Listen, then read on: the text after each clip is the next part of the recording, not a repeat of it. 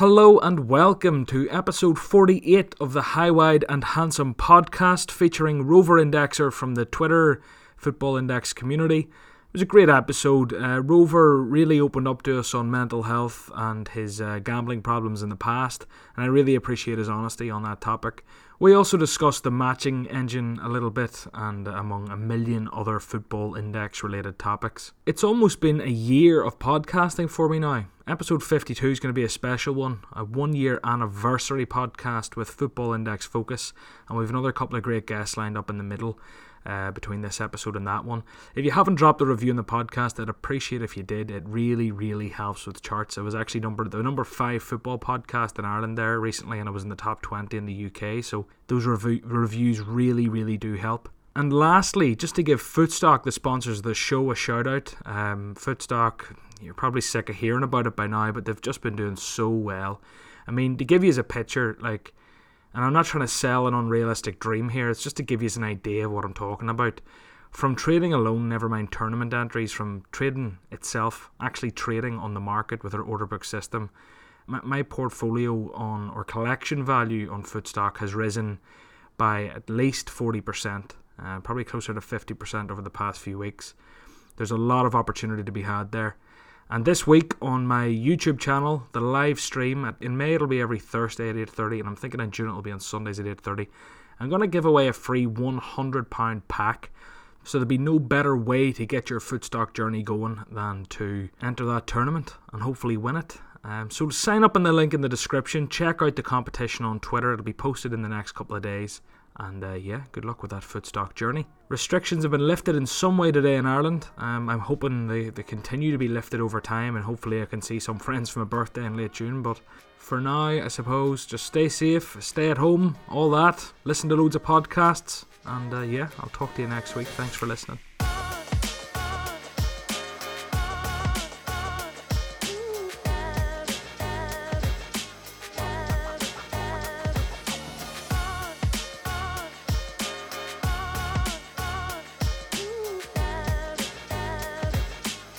And now I'm joined by the myth, the legend, Rover Indexer from Twitter. Rover, how are you?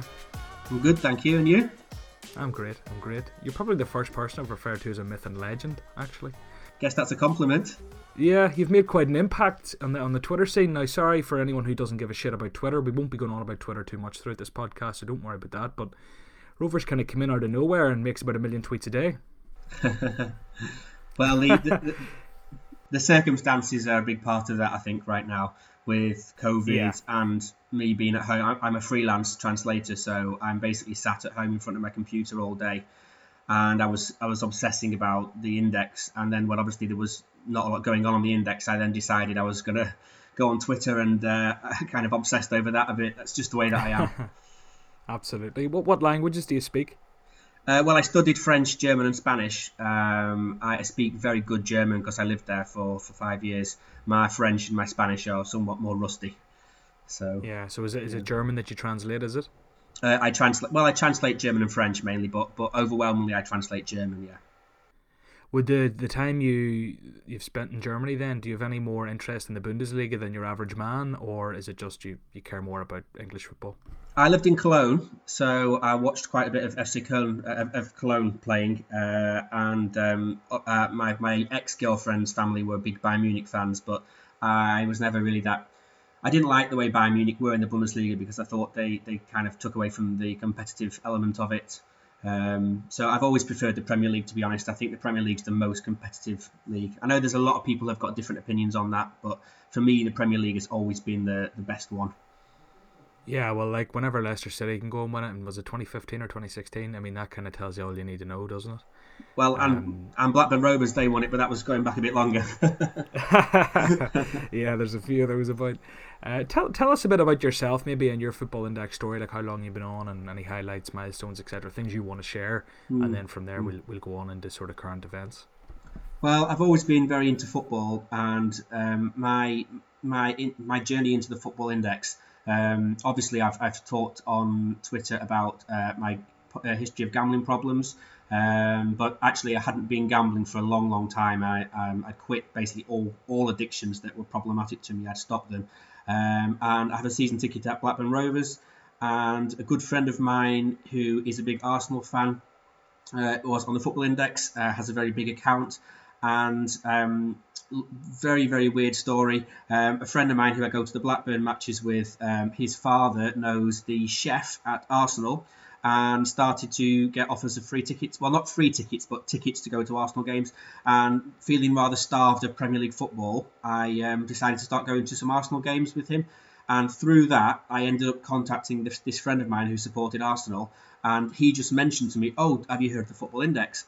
And I said no. Uh, and to be honest, I put the idea off for quite a while because I'm quite bad with starting new things.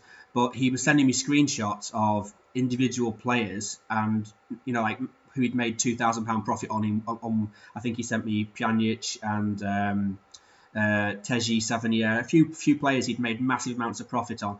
And I just thought this is something that I need to look into.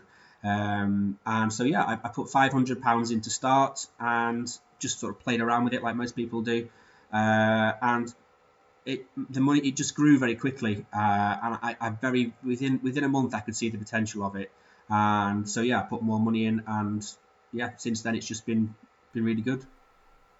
And for people at home, I suppose then, like, how long have you been on the index, just to, to give people um, Well, coming up to six months now. Coming up to six months, yeah. so so not that long. So I suppose re- relatively new. You would have come in sort of just after the dividend increase, um, yeah. around Christmas. Yeah. Yeah, it's been a great time. I mean, January was a weird time with that transfer dividend, and, and how, how did like this is kind of talking about old events and nothing I plan on talking about. You would have been relatively new when that stuff was happening. How did you feel about how they handled the likes of the January, like the transfer dividendy stuff, and then it wasn't long after that that what else did they do in February? They did something else, didn't they? Well, as for the transfer dividend thing, um, that was very interesting for me because obviously I was new to the market and my friend was trying to explain to me how easy it is to get burnt on dividends. Uh, and this is something I didn't understand. So when they introduced this dividend, there, any player that was over a pound that transferred, I think you got 10p of dividends. Was it something like that? Yeah, it was. Yeah. Yeah, and um, I was thinking, oh, this is great. You know, let's go for all the players that are like 85p get them up. Lots of people will do the same. And of course, what actually happens is that you get a lot of people flipping around about 95p. Uh, and very few of the players actually um, reach reach reach the pound. So most people are were playing for the short term capital appreciation and completely ignoring the dividend, presumably in the knowledge that other people would be chasing the dividend. So you end up in a situation where you get the 10p dividend, but the capital depreciation is more than that 10p. So I hadn't yeah. understood that. I hadn't understood that concept and concept until I got burned by it a few times, um, and I guess that is a kind of a dog eat dog element to the football index that you, you have to basically find your feet quite fast. So I, I got burned quite a lot in the transfer window. Also with the the whole transfer rumour thing, I found that difficult because I, you have to bear in mind it was my first window and people very often they'll buy a rumor and then they will sell that news way before the transfer ever even comes close to happening so i would buy a player they would rise 15p i would think great um, and then the player would just trickle back down to the same price and obviously that's because most transfer rumors don't actually end up in a transfer so these were all experiences and learning curves that i had to go through um, yeah, yeah, I think I think the transfer window of all the seasons and all the times a year, I think it's notoriously for beginners probably the hardest time. Um, I, I would I would say anyway. I think there's just so much going on and so many little short term stories and you can I don't know if you've got certain apps or like if you're if you're watching the market you can see people flying up in price because they've been linked to United even though it's by the Sun or yeah. some dickhead on Twitter.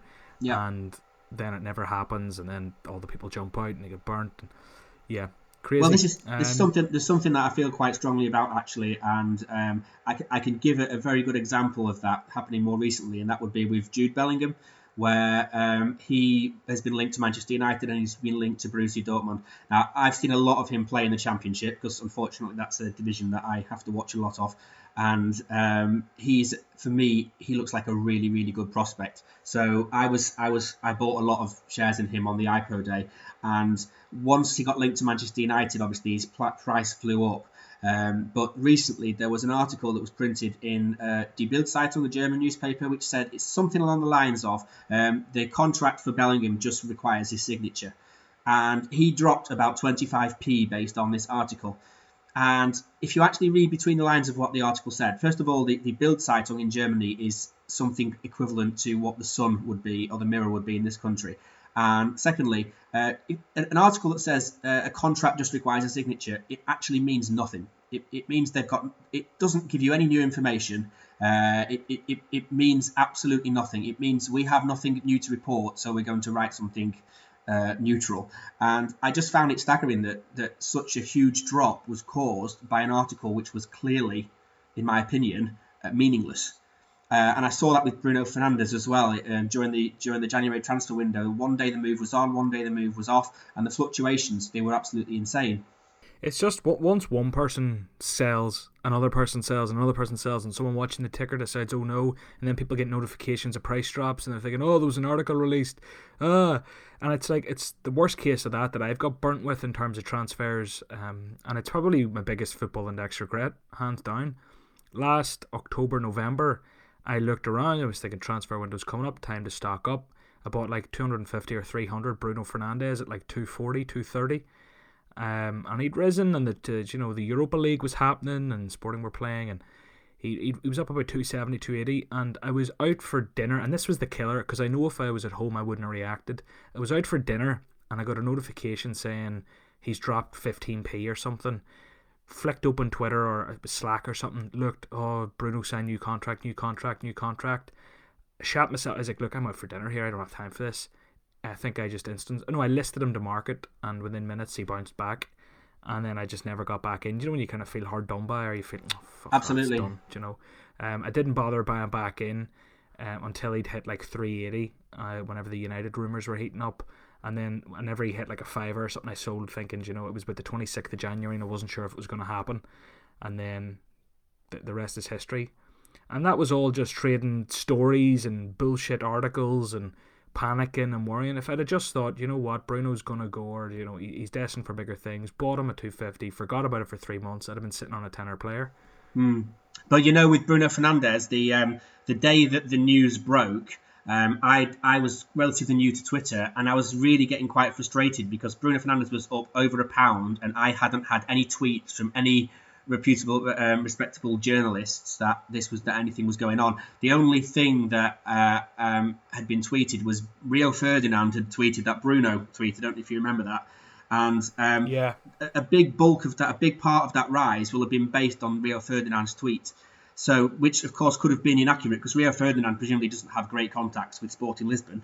So, um, but that, this is the problem with transfer rumors, isn't it? You, you, you, you don't have time to wait for something more um, definite. You have to kind of either jump on straight away and hope that hope that the rumor is correct, or you have to be patient. But then you have to accept that the the bulk of the rise may already have happened. So I I um, I, I bought into Bruno Fernandes at about four pound fifty, and I was sat watching him in negative through practically the entire transfer window. And obviously, that's paid off. It's now paid off very well for me. But um, it's a, it's a difficult one because normally, if I saw a player that was trending at over a pound up, I wouldn't go near him.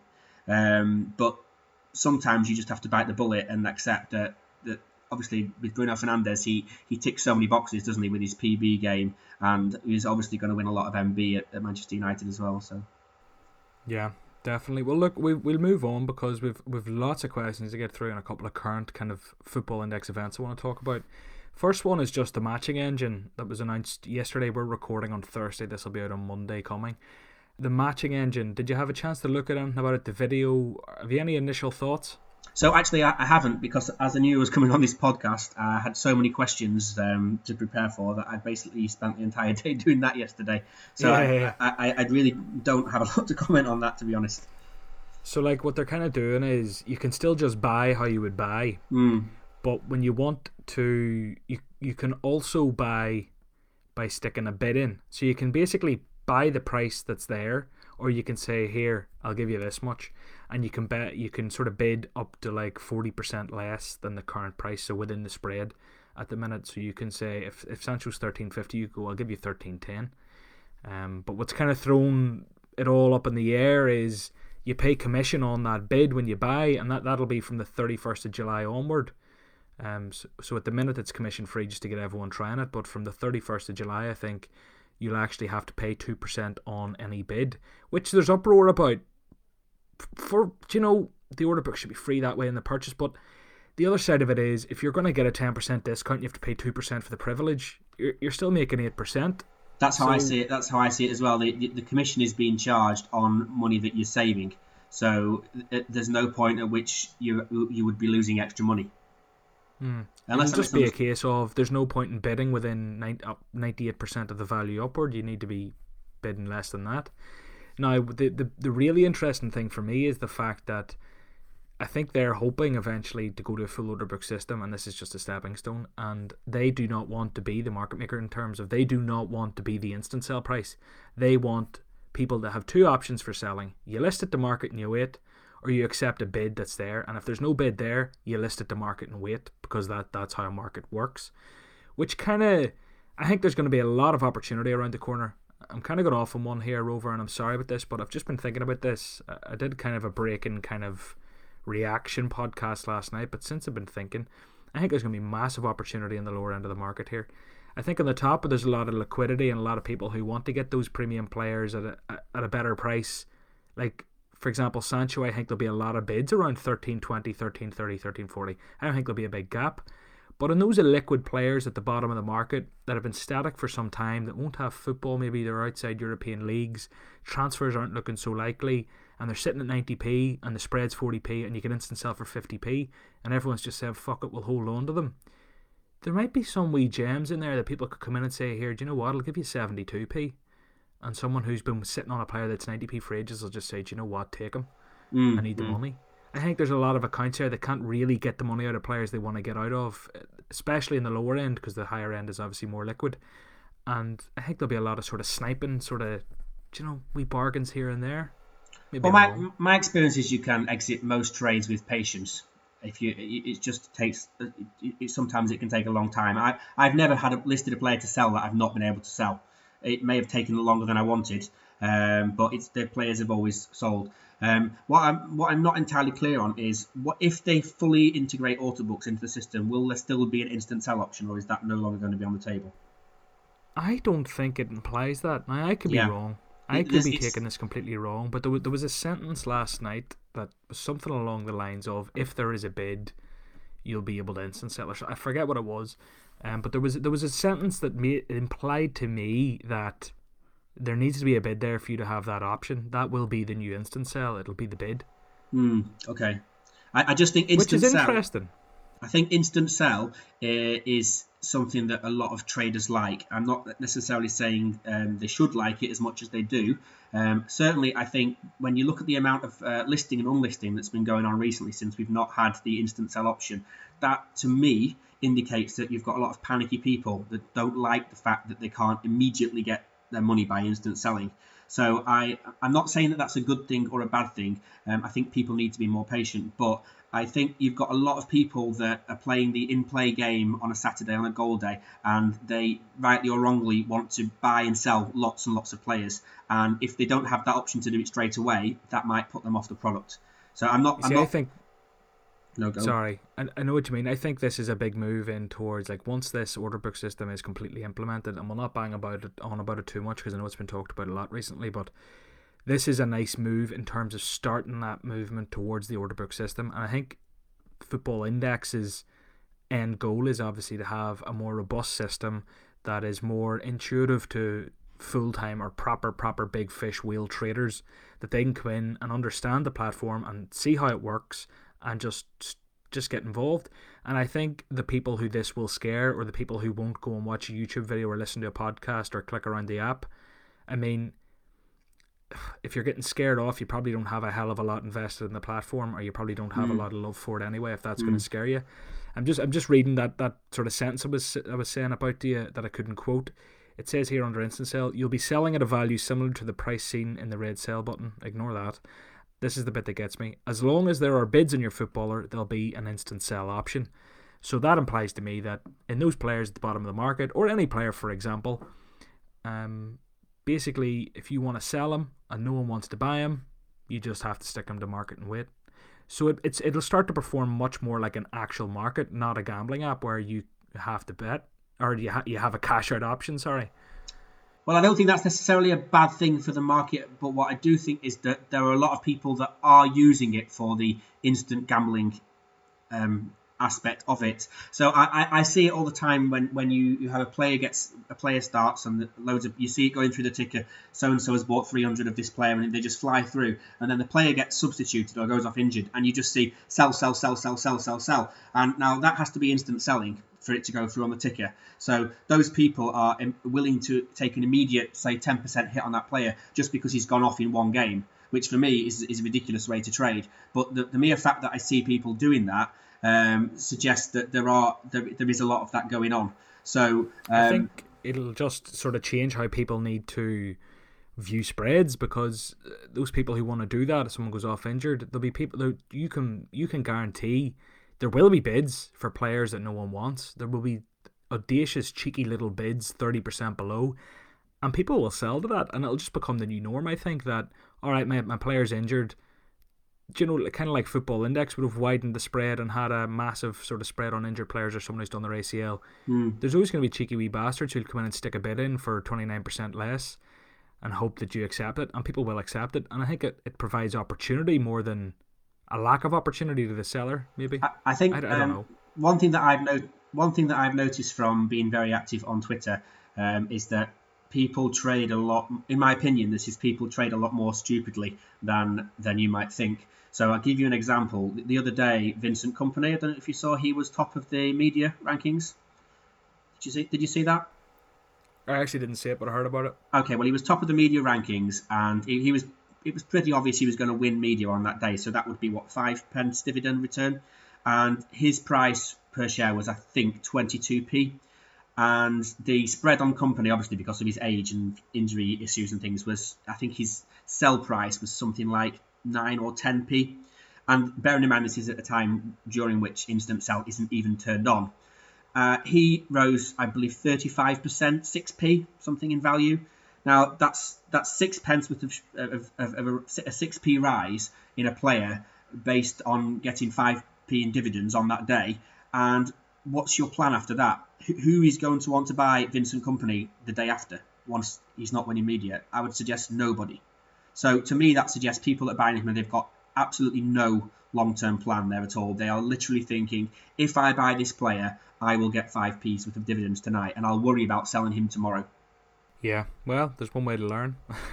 it's like the people who bought the, the April Fool's Day joke. You know, was it the Belarusian yes, Premier uh, League? Uh, yeah. Um, there's there's one way to learn, but anyway, I know it's it's not great. Um, but I suppose that's just people need to educate themselves and listen to podcasts and watching videos, etc. is a great way to do that. Hmm, um, mm, mm. There's always going to be new traders. There's always going to be idiots. So, I think people are. I think people are stubborn. You know, when I first started on the index, and uh, my friend kept telling me about, oh, you need to understand PB. You need to understand PB. And I was saying, no, I'm not bothered about that. I just buy the players that I think are good. Um, and it's just me being stubborn at the end of the day because if you if you don't think that PB is important for the football index, then you really don't understand the football index, do you? But at the start, I, I didn't want to put the effort into. He was sending me, you know, he sent me the PB matrix, and I, I didn't want to. I just I wanted it to be fun and I wanted to be lazy, uh, and and because I was already making money to an extent without understanding PB, then I thought I don't need to do it. But uh, once I actually did put the effort into understanding the PB, I realised that it's a quite that playing for the PB aspect on a gold day, on a match day, is very entertaining, isn't it? Watching you watching the different players and and and it, it's, it's it's it's not just research that you need to do; it's actually fun as well. Oh, it's massively fun. Yeah, I think there's a question about that down the line we'll get into. But just before we get into the questions, because there are there are a lot of them, we're definitely not getting through them all. This is the most we've had in some time. Um, you've said to me, and you've I've seen you say on on Twitter that you're a bit of an IPO junkie. You do enjoy a good IPO. Are you missing them? Uh, certainly, I am missing them, but I've also pretty much resigned myself to the fact that they are not going to be the same again in the future. Yeah. Yes, and and uh, I have mixed feelings on that because, if I'm being absolutely honest, I've profited massively off IPOs in the past, but a big chunk of the profit I've made. So, for example, my biggest profit in in, in the shortest period of time was on Ryan Cherki uh, and a, I would have made a lot of money off, off his IPO anyway, but a big part of the profit was because the system crashed. I don't know if you're aware about how that's happened with the IPOs. Oh, yeah. So I, I bought 600 uh. Uh, I know people that have bought 10,000 Cherkis. So if you think about that, buying 10,000, that's buy max, buy max, a, a lot of buy max, isn't it, to get to 10,000? And they got on at the same price for the entire 10,000 shares. because of the fact that the system froze. Now that will have cost the, in, the football index an inordinate amount of money for sure, like an inordinate amount of money. And it, so when I say I've got mixed feelings, I made money out of it, but do I think that this system crashing issue is a good thing for the index? It's certainly not. And we saw that with with Tangana, didn't we, when he IPO'd? And I think he peaked at something like three pound fifty. When after the you know after the initial IPO, he, his price went up to three pound fifty. And Tanganga, or you... yeah, no, yes, Tanganga. Yeah, he got. Did he go that high? I thought he yes, only he, went up to like 170 or something. It, it, doesn't show it on the graph on the index, but I've seen screenshots of people who've tweeted that they actually bought Tangana. Tang, is it Tangana or Tanganga? Tanganga. Tanganga. That's how I would say it, but I could be wrong. My, no, I think you're probably right. I've seen screenshots of people who who had bought him. The system had froze, and they their buy price was three pound fifty. They got it refunded. They got they got the money refunded, but uh, it, it's it's a problem. It's it's not, it, and and if that's happening to some people, then there's an, an element of lottery about it, isn't there? That obviously that oh, person 100% that person's accepted the price movement, but they were not expecting the price to jump from say 120 to three pound 40 or three pound 50 in in two seconds. Yeah, it's crazy. I mean, it's terrible for the index. It's a terrible image. It's bad for everything about the index, but it's great from a selfish point of view. I mean, I've yeah. made a lot of money on the likes of Brandon Williams, Acheche, Kubo, Troy Parrott. I've made like a, a, substantial amount of money. Like you're talking for now, it might be sitting there clicking around for a while, but I mean, for a few hours' work, you could be making thousands in a day, and it's it is from the selfish standpoint sad that it probably won't be the same again. But for the good of the index and for you know the better the index is, the more money we all make anyway. I mean, it's a good thing that it won't happen again, and I would prefer that they didn't do it on the flawed system because it's just going to crash again unless they can ensure it won't crash or I don't know. I think they sometimes that they make uh, a rod for their own back with the IPOs. So when I don't know if you remember when the IPO Jude Bellingham and Adil Aouchiche uh, on the same is it Aouchiche the, the, the, French guy on the same day. I think everyone struggles to say his name. Let's just call him Adil. uh, Adil, okay. Well, anyway, um, they they IPO Jude like five minutes into the window, and everybody bought and then flipped Jude lots of people made a profit on that. And then you had loads of people with cash balances, and they all ploughed that money into Adil. And so everyone was talking the day before about Bellingham crashing the, the index. And the irony is that Bellingham was flawless, and it was Adil that crashed the index. But he crashed the index because of Bellingham being IPO first, if that makes sense. And they sent out a, a notification to everyone with the app as well. So yeah, I get what you mean. Mm. They, they do create a rod for their own back, but I think I think we could move on from IPOs. Um, I suppose like whenever they come back, let's just hope it's a better system, some sort of bidding system, and it's fairer and smoother, and Nasdaq are in control. um, but look, we move into questions because we're we're about twenty five minutes in, and we have fourteen thousand questions to get through. Oh, okay. Um, the first few are kind of anonymous, which I haven't had in a while in the podcast because some of these are pretty fucking anonymous. I'm not going to lie to you, lads. So we'll fly over them. But FI North wants to know: Do you think you could fight fifty cats at one time? Yes, I read that question, and uh, I suppose I could give it a go, but I think. Do you think you could um, take 50 cats on? Do you think you could take 50 cats? I don't know. Well, I've never tried to fight one cat, to be honest, so I don't know. I mean, I think a huge part of this question is is the cat in the frame of mind of a normal cat where it will flee, or is it a case of these cats are hell bent and they have a clan mentality of we are 50 cats and we're going to kill you, human? If that's the case, they beat me. If these are just 50 cats, random cats in the street, and I need to walk through them and kick a few of them and survive, then yeah, I, I don't know. It's a hard question. I need. I don't know, but could you kick? Week, could you kick it? Could you kick a cat in the face? Would you not rather like stroke it? I love cats. I, I really do yeah. love cats. Um, yeah. This could go down I think the weird. Answer, I think the answer is if I was really determined to do it, I could probably beat 50 cats, but I'm not sure that I'd, I'd feel very good about myself afterwards. I think if the cats were in the mentality that they wanted to fuck Rover up, I think you're dead, mate. 50 cats, like, do you know, if they just went for well, it, of, you know, of course, you. Of course, he, he didn't specify which kind of cat. If it was 50 lions, I think that I'd probably struggle. Yeah. Anyway, on to a more random question, believe it or not. More random Peng- than that. Penguin, he throws me these every week on Slack, but we're, we're going to ask it this week, and I think it's quite an easy one, to be honest with you. What would be worse, running across 159.4 metres of Lego for four hours at top speed, or sticking a light bulb up your bum? Do you have an opinion on that? I'm sticking a light bulb up my bum every day. See, I'd have gone the other way barefoot. Oh, well, uh, well, he didn't actually stipulate that you don't have to. You can't wear shoes. Uh, actually, I visualized the light bulb as being as being red hot and switched on. In which case, yeah, I, I, just don't know how that would physically happen, or like how that could actually happen. I'm just thinking, like, I'm taking it on face value. Penguin needs to put more thought into this. Well, well, know, he didn't I mean, stipulate whether you can wear shoes or not, and he didn't say if the light bulb is is charged or not. So, I'm sticking a bulb up my bum let's be let's be honest. I've seen videos on, on the internet. You things that can get up bums are quite. Uh, you'd be surprised. But maybe uh, maybe we're going off topic there. But to be fair, yeah. I did I didn't ask this question, so. right, next one. Okay, and this one is having a go at you a bit, but look, I, th- I think it's kind of random and a bit funny. Aribo, is he a 15 year old child, a 60 year old bloke with nothing better to do, or a 25 year old woman with double D breasts? I can't sleep at night without knowing the identity of the clown behind his Twitter circus. so, I don't know if you want to um, give your age away. I'm guessing you're a male based on your voice, but. I am. Uh, do you want a serious answer to that question? Or... It's up to you. Yeah, go for it. It's up to well, you. The, the, so obviously that is alluding to the fact that I'm very active on Twitter, which is absolutely true. And um, well, I could go on about this for a long time, but uh, I, I have schizophrenia. That's on my profile. I'm quite open about that, about mental health. I, I don't put it on there um, to, to, to generate sympathy or attention. I put it on there because it's something that I think there's a lot of stereotypes about, and I, I'm not ashamed of it. So I, I, I feel I like to be open about that. And I am quite uh, an intense person, and anyone that follows me on Twitter will know that. And so, yeah, I do. I, I tweet a lot, and I can be quite annoying and quite controversial. Um, I, I, mean it all in a friendly way, actually. Um, but yeah, I can. I I guess. Well, the answer to the question is that I'm a 36 year old male and I work as a freelance translator, as I may have mentioned at the start with my language connection.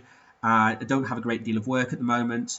Uh, and so I've had a lot of time to devote to Twitter. And I'm also single and I live on my own. So my my dad and my sister, my brother, all my family all live on their own and are all isolating separately. So I, I guess um, Twitter has been my sort of main um, outlet for social interaction over the last um, couple of months. So hopefully, once football restarts and um, I'm allowed to see family members and things again, I might calm down and stop annoying people so much.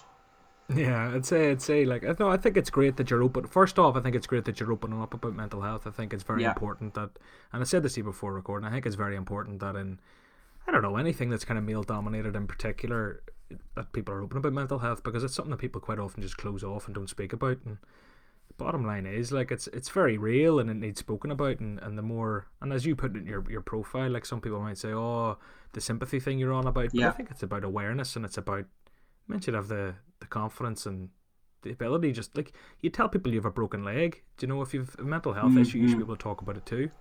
Well, there's two there's two things. So you can look at it. You could, as I say, you can look at it two ways. One way you could say that I'm I'm playing I'm playing the sympathy card, uh, and also it works the other way as well. When when I when I mention it, people sometimes feel um, um, they're not sure what to say back because they don't want to say anything offensive. And I'm absolutely I, am completely open about talking about it. It's just, it's for me, it's another condition like schizophrenia, or you said, like you said, a broken leg or anything else. Um, I'm, I'm putting it out there because I think if if you if you talk to, if if you met somebody and they told you you had schizophrenia, I don't know what kind of stereotype you would would um, would build based on that, but I think some people have quite negative ones, and so yeah. I'm basically saying, look, I've got schizophrenia, and here I am, and I'm talking, and actually, I think I'm reasonably normal. Yeah, yeah, well, 100%. You seem so, so far. Time will tell. We've another hour to go here. I'll tell you at the yeah. end, Rover. but no, I think I think it's great you're open up about that. And um, yeah, I think everyone else should, you know. Why, why not talk mm-hmm. about things? F.I. Potter, and this is kind of on the same topic, that's why I'm just rushing on to it. Why does he consistently do all nighters, still tweeting at 5.30 in the morning while I'm eating my cereal before work? Is he nocturnal? First off, F.I. Potter, you're one to talk. Fucking eating your cereal at 5.30 in the morning. Jesus Christ. I don't wake up to twelve o'clock these days. I am nocturnal though. This I am once I. I mean, right now the things that I would normally do during the day, such as going to the gym or going to my, I, I attend various therapy groups and things, self support groups. Uh, I, I, they're all off. So I, I, do switch to nighttime mode. It's, it's it's just something that I've always done. I've, I've had a lot of um, night jobs when I was at university. I used to work uh, in a 24-hour shop. I used to work from midnight till 10 in the morning. So I think it's just something that it happens with me whenever I whenever I've got nothing to get up for during the day. Yeah, I'm fine like now because I mean I have nothing really again to get up for, which sounds quite bad really, but like. I mean, it, it is what it is. I mean, I've had the same amount of waking time now, but I'm not waking up most days. I mean, the last couple of days have been up around 10 or 11, but I mean, every other day, honestly, like sleeping into 12 before, I hadn't done that in a couple of years, and now it's like the norm. Like 10 o'clock is early, um, and then occasionally I have to get up for work at 7, and that's crazy do that a couple of times a week, but um, yeah, it's just a weird time. I think. I mean, also, also with with with me, the nature of my work is that I can go two or three days without getting a job, and then I can get a massive job which requires like a monumental amount of work. So uh, I often have to adapt my my sleeping routines and things. I have to be. Uh, it's very hard to keep a, a, a normal daily routine with my work. Well, look, we'll move on to some of the the real shit. you know? Yeah. The real questions. So I'm just in no particular order, guys. There are a million here. Definitely not getting through them all. We'll try our best. Um, but again, in no particular order. The first one up, Robert Blake. Great guest. I've seen rumours around dividend removal. Is now the time for FI to remove them as we focus on order books? The reason I stuck this first is just because I want to address it for anyone listening who's new to Football Index. Dividends are critical slash they have to be there. Without them, Football Index does not exist. It's a Ponzi scheme without them. They they need to be there. They will always be there. There is no worry of them being removed. If if they were removed, you'd be just buying people for the crack. I mean, it wouldn't make sense. So respectfully, I think this. I think the person that asked this question doesn't understand how any financial market works. In that, as you've just said, dividends are that they are absolutely essential. There's so there's. It's not not to be offensive because maybe he needs to do some research himself, but uh, of course they can never ever ever be gotten rid of. I mean, if he if he's new to the platform, it'd be understandable that maybe you know if he's only been on a few weeks that he he hadn't thought about maybe the market as a whole or the bigger picture. But Robert, rest assured, dividends will always be there. That is literally the kind of the reason Football Index is what it is. I think you've got to remember on Twitter that some people people just sometimes think out loud. So you can say yeah, I, yeah. I, I tweet a lot, and sometimes I'll read my tweet and I think, what the fuck did I just write? But then you've got to remember that you know it's it's Twitter. It's just it's just a conversation that you've that you've typed out. So sometimes people say things that he might have written that and then thought, why did I write that afterwards? Yeah. Well, the other thing is, there's no such thing as a stupid question, is what they always say. No. But I mean, now now Robert knows, and I'm sure there's more than one other listener out there who hadn't thought of the bigger picture or who's new, and it, it's answered that. So yeah, just wanted to address that very quickly because I think it's something that, that if, if you didn't know, you need to know. Uh, Mark McBride, how do you think order books will improve or affect liquidity, and could we see sharper rises and falls based on market valuations when launched, slash more volatility? You were saying you haven't thought too much about it, but Well, I, I definitely think that there will be a good thing. I, I, I can't see any way why they wouldn't re, uh, improve liquidity because they give you uh, give you new options for for buying and selling. So that's got to be a good thing. Also, as far as I understand, and I don't don't hold me on this, but uh, they are supposed to be very sim- linked linked to how Betfair is at the moment. I think so. If that's that's true, then that potentially would entice a lot of customers from Betfair over as well. So could be beneficial in that respect. I've never actually used Betfair. It's probably something No, I haven't either. People reference it a lot, but I think the thing you need, people need to realize with order books in terms of liquidity. I mean, I could be talking out of my arse here, but I think it can only affect liquidity in a positive way. It can only make Yeah. it more liquid because there Yeah. won't just be a buy sell and an instant sell price, or you join the market. There will be much more little deals in the middle. It'll just be constant kind of. Geez, there's 320 there. I'll offer 322. I'll offer 323. I'll offer 324. And then someone bites selling Sancho for 324. That's his new price. And, you know, I think it'll just be a lot more people chancing their arm left, right, and centre, wee bids here and there. And I think it's just going to make make the whole thing move a bit quicker. Um, I do.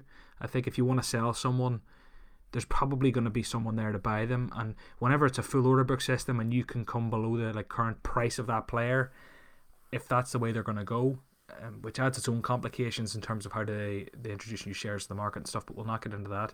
But if, if they go full order book and, and I see that Sancho's thirteen fifty and I say, Do you know what? Thirteen twenty, give me that and someone says, Alright, and then that's his new price and he's dropped thirty P in an instant. Um Oh geez, there's so much. I think the thing with this order book is it's all very well to speculate, but realistically we won't know until they release more information. This is why Getting- this is this is why I didn't want to give too much of an opinion on it because I tend to prefer to let something happen and then actually try it myself and see how it works. Because until we actually see it in action and see how people use it, and let's be honest, it's going to take a few months of everyone getting used to it before we actually see how how, how good it is. But ultimately, my gut says to me that why would FI want to do anything to make liquidity worse on a product? It doesn't make any sense that they would do that. So I'm confident that this will be a good thing going forward. I think there may be some turbulence at the start, but that that's normal when something new happens. Eh, that sometimes people panic or they don't because people when they don't understand things tend to panic, don't they? But that's not a reason not to do it, is it? Exactly. And as I mentioned it briefly in the kind of reaction to that announcement podcast, the kind of midweek one. Um, I've, I've got a couple of podcasts lined up with people who are well, well, sort of educated in the order book kind of world. One of them works for a company that literally builds order books and has a lot of has a lot of experience in trading, and the other one is the same, just a lot of experience in trading with order books. And I'm going to do podcasts with those guys and talk maybe more about it when we know a bit more, a bit of an introduction to order books, sort of some sort of nice little ways to trade them, some little nuances, tricks of the trade, um, and also maybe speculate about what Football Index could be doing and how it will affect the market. So I mean, as much as these questions are great, I'm really going to address them further down the line in kind of like a bonus series to an extent. And I think, I think, I, I, I think it's uh, so. Obviously, I've said that I'm definitely not an expert on this, this subject, but I think it's better to address them once we've once they once it's actually happened and once we've actually seen how how they work a little bit, don't you? Yeah, I'm sure we'll all continue to speculate, but we won't really know until we see it or until we get an expert on. Kane Watson has asked, To what extent do you believe the elite youngsters in the English game justify their current prices based off hype slash sentiment alone? The likes of Bellingham and Bellingham, Ease, Easy, is it Ease or Easy? Uh, Eze, Eze, yeah, Eze, Eze. Gilmour and Harvey Elliott all outprice the likes of Calvert-Lewin and Harvey Barnes, etc., despite little Premier League experience. Mm, mm. Uh, it, yeah, what do you think? Well, well, what I think is that um, they do and they don't justify their prices depending on how you look at it. So if I take Gilmour as an example, um, I think he rose. He had that really good game, didn't it? Was it against Liverpool in the FA Cup? Something like that, yeah. I think, yeah. And he rose something like a pound in the in that game. And after one game, he was then more expensive than most of the other Chelsea midfielders in his position. Uh, I would absolutely have been looking to sell him at that point, um, but that that situation where you have these massive rises in one game with youngsters is always going to happen. When when you have a young lad that comes on has a really good game he's going to fly in that game. Now is is Billy Gilmour now it's still worth that price? Now I would I would certainly rather have my money in someone else but um, I'm aware of the possibility for this huge capital appreciation in youngsters in, in one or two games. And for me um, so if you take my my profit uh, something like 15% of my overall profit is dividends and the rest is capital appreciation. Don't know how that compares to other people, but I look at dividends and of course dividends, yes, they they they determine the prices of players and people often say, oh, you know, well Bellingham's four pounds fifty, whatever, and he's never won any dividends. Um, can he justify that price? Well, he can in, in other ways. Um, if he doesn't go to Manchester United, will he drop? Yes. Um, but if Bellingham was to go to Manchester United next season, he's 16 years old. What do we think the likelihood is that Jude Bellingham is going to win PB as a 16, 17 year old lad at Manchester United next season? I would say pretty low. I see so, a Daniel James, Daniel James type graph occurrence. Um, I don't. He's, English is the only difference. Well, I, I don't entirely agree with that because I, I think with Daniel James it's slightly different. Daniel James had a meteoric rise at Swansea where he was uh, he just burst onto the scene. He was going to go to Leeds, that fell through, and then he had a really good second half of the season. I think Manchester United was a big step too far for him. Um, what you got to remember is Daniel James is what 18, 19, is he something like that? Mm, yeah, I'm not actually sure. So, so it's a big difference. The fact that Be- Bellingham was was just 16, I think, when he made his debut for Birmingham. So the the fact that he is that good with you've got to bear in mind if you look at Sancho, how good has Sancho got from leaving Manchester City and going to, so between 17, 18, and 19, going to Dortmund. Uh, if you look at the ability of Bellingham now at 16 and you you factor that improvement, uh, you, you, you sort of project that forward for two years, potentially you could really have a world class player on your hands. That's how that's how I see it. Um, whether it's worth holding Bellingham now or selling him to put money into another player, that's a that's a genuinely difficult question. I'm still holding him at the moment because I, I think if he goes to Manchester United, which I personally think he will do, then there will be another big rise in him. Um, I might sell him at that point if I'm being absolutely honest. Um, but then again, if Sancho was to go to Manchester United and hit say 16 pounds, for example, I'd probably sell him as well. I'm not saying that, that everybody would do that, but I, I'm not sure that Sancho, once he's at Manchester United, is going to be winning more PB than Bruno Fernandes, who is currently less than ten pounds.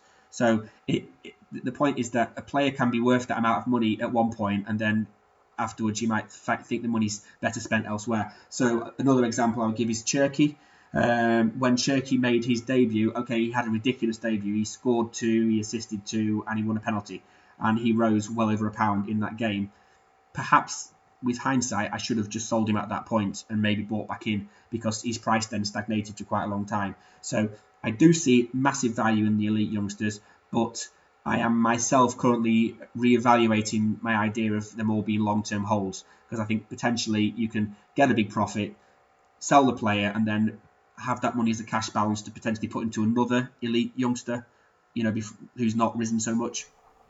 It's almost like cycles within cycles. You know, buy them when they're cheap. Whenever they have that kind of breakthrough, that milestone, sell them, put it into another one. Whenever they stagnate and drop in price, you could get back in there's a lot to what you were saying there. There's a lot to it, and I mean, even in terms of like the kind of Sancho Bruno comparisons, and there's a lot we could talk about there. I mean, even the likes, I think the difference with Sancho to Bruno in terms of price, I think the reason why he could be twice the price of Bruno or Bruno and a half, which he currently already kind of is, is the fact that it is his age. He's what five or six years younger than Bruno.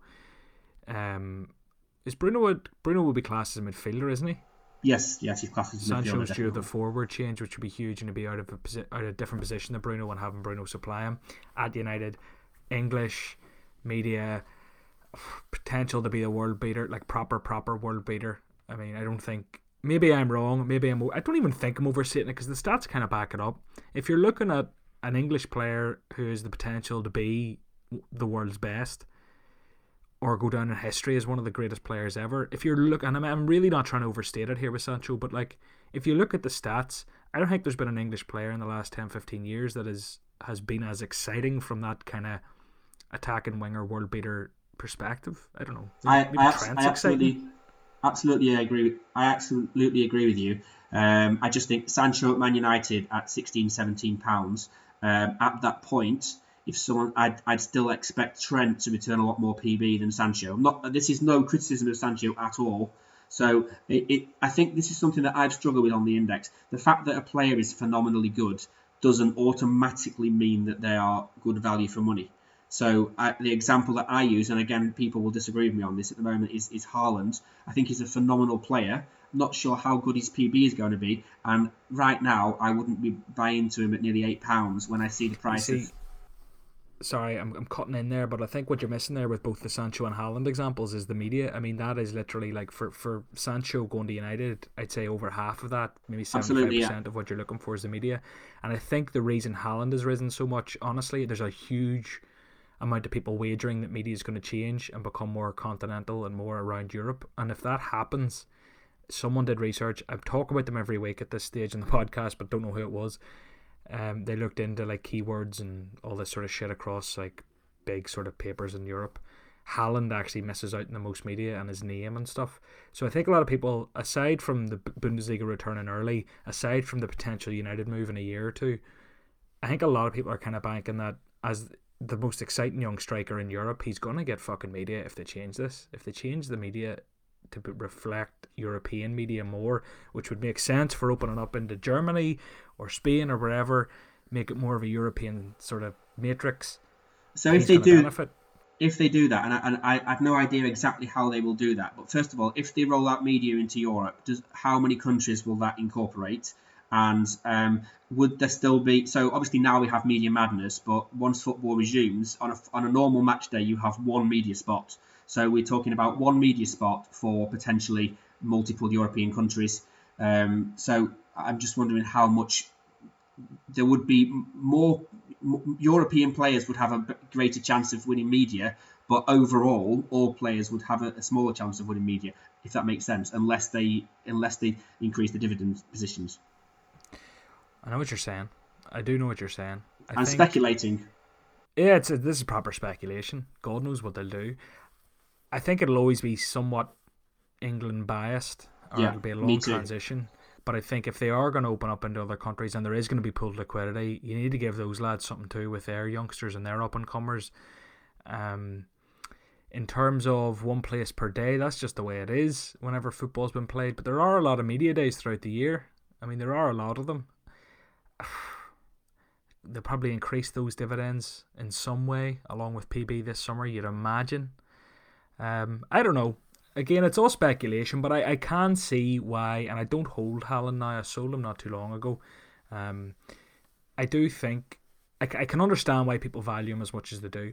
I mean, if you're looking and you're going to back the football index going forward, and you're not a particularly active trader, and you want to buy players that you think will rise with the index, yeah, I get that point. Yeah, you know, absolute elite, proven sort of like Mbappe's, Haaland, Sancho's, these boys, the future of European of football, the future of football, unless something goes absolutely tits up.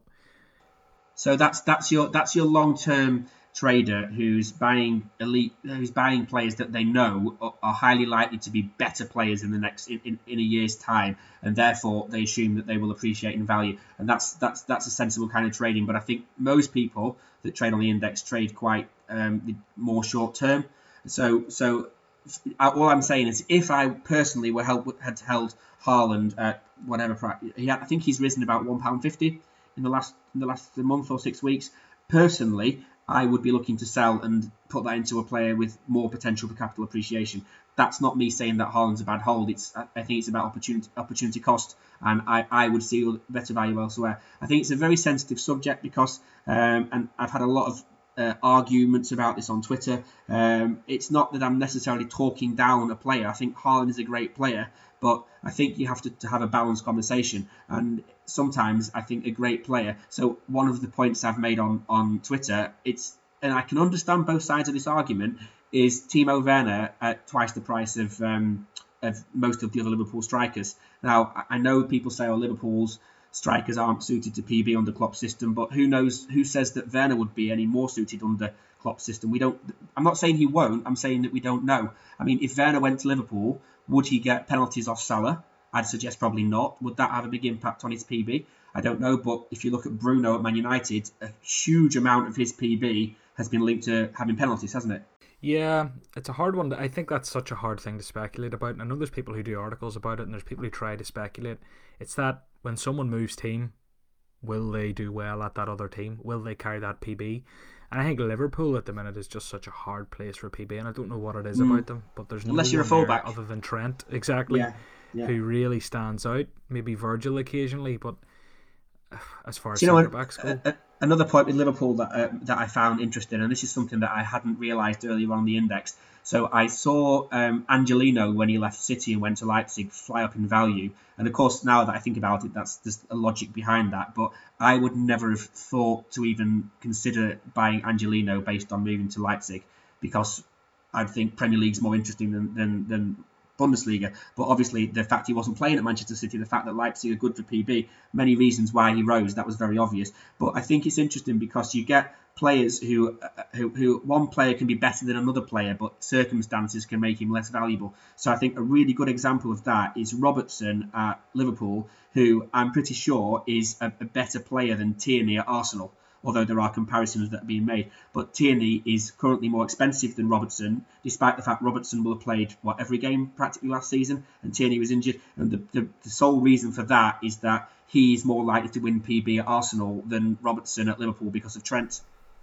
Yeah, it's crazy sense. that you know the value. Yeah, yeah exactly. It's that whole kind of, and we'll move on to another few questions here just to keep this moving. But quickly before we close up there, it's that kind of competing within the team. Like anyone who's at Man City competing with Kevin De Bruyne, good luck to you.